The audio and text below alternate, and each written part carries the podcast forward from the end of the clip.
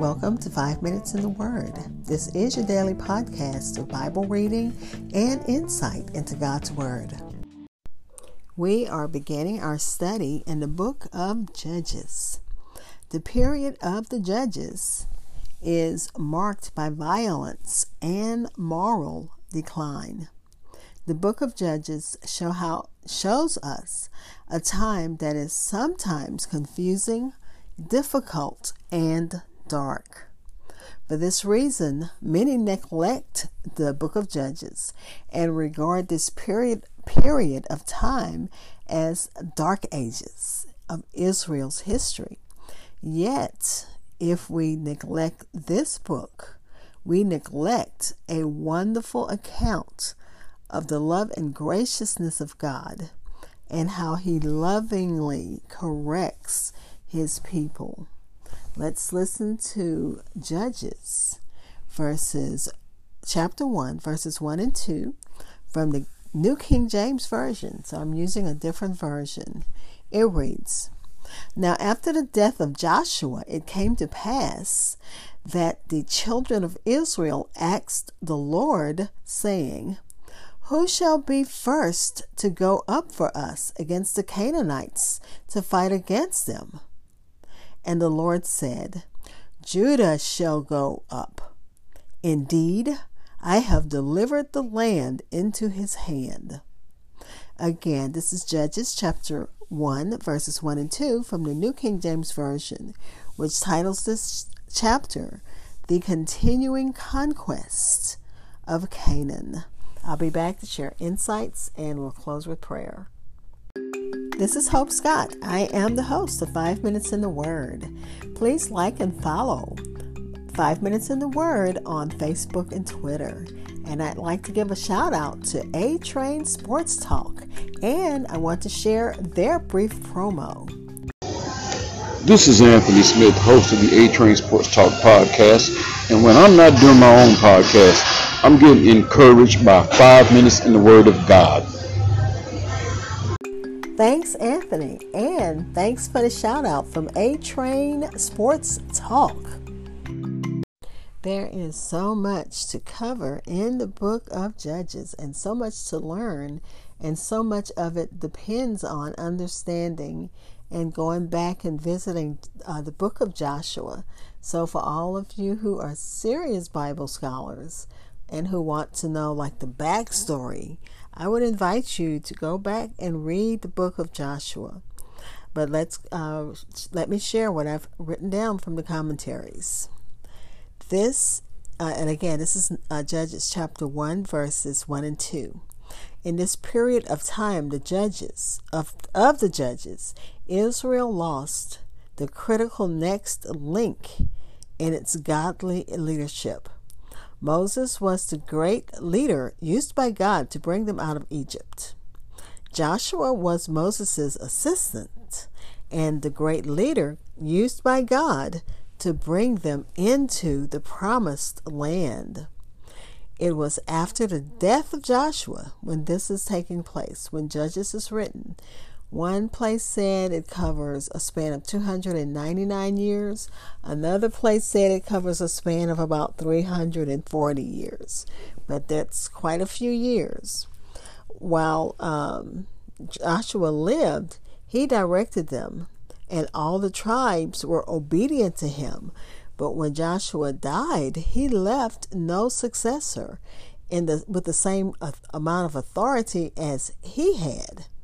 Joshua's death has left a vacuum of leadership. And, you know, it's nothing worse than having um, an organization and there's no leader.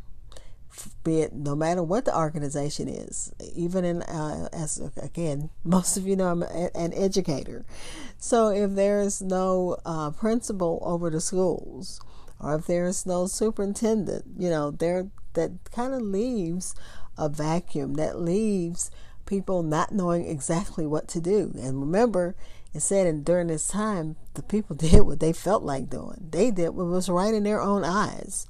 But when Joshua was leading, that wasn't the case. He was a strong, a strong leader sent to them by God.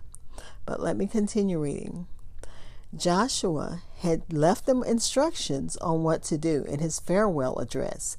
And I'm going to read from Joshua chapter 23, verses 2 through 5. And it reads, and this is the latter part of verse uh, 2 I am old, advanced in age. You have seen all that the Lord your God has done to all these nations because of you. For the Lord your God is he who has fought for you. See, I have divided to you by lot those nations that remain, to be an inheritance to your tribes, from the Jordan, with all the nations that I have cut off, as far as the great sea westward. And the Lord your God will expel them from before you and drive them out of your sight. So you shall possess their land as the Lord your God promised you. But he also gave them some stipulations, and the book of Judges will show that they ignored the rest of his directives, which uh, included obeying God, not bowing down to any idols. But let me continue reading. There were in uh, a critical place they were, I'm sorry, in a critical place where they had to trust God more intensely than ever before. And again, the book of Judges will show that, you know, they just did what they thought was right in their own eyes. Under the leadership of Joshua, Israel had broken the back of the Canaanite uh, military, and uh, yet it remained up to each tribe, each individual tribe, to actually go in and possess the land that God had given them. So the question was asked who should go first? Who should be the first to fight against the Canaanites? The children of God, the children of Israel asked God that, and He um, He said, you know, what Joshua would have wanted them to do. With Joshua gone, they were not left without. They were left without a leader so they had to trust God. Judah is the leading tribe, so of course Judah was chosen. And Judah was the most numerous and powerful tribe. Judah was the tribe out of which our Lord is to be born, so that the so that Judah, Christ, the lion of the tribe of Judah, went before them. And those were words of Matthew Henry. Sounds like it, I'm sure. He's saying that, that Christ, the lion of, lion of Judah, with Judah taking the lead, went before them. Let's pray. Father, we thank you as we continue in a new book, looking at the book of Judges. We thank you for wonderful human leaders that you assigned to, to your work on earth. And God, we know sometimes it's difficult for um, for your people when these leaders leave the scene. Right now, my husband and I are planning our retirement from the church, but we're praying that you know the situation moves smoothly, so that uh, the congregation doesn't live in the past. They don't uh, live look, wishing for times gone by, but they continue to put their focus on you, not on man, not on uh, a human, but on God. So that's what we're praying right now. We pray, God, for those who need you in a special way. You know, we're still praying for the conflicts. And God, we're praying for those who have had, who've lost everything. When I looked at the news yesterday, it said 100,000 had died, and I don't remember the name of the city. And we, but we know there's a lot, a lot of death.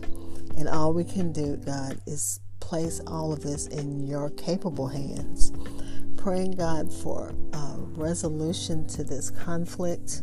And not just this conflict, we know that there are others in all places, all over the world not just uh, military conflicts, we have domestic conflicts. Father, we're praying for your peace that passes all understanding. We're praying for, um, as we, you know, as the leaders go to the table, let them not just look at what is good for them in their country. Look at what's good for their people, Father, in the name of Jesus. And Father, we're asking for those who need you in a special way, bless them, keep them, provide for them, protect them. Amen.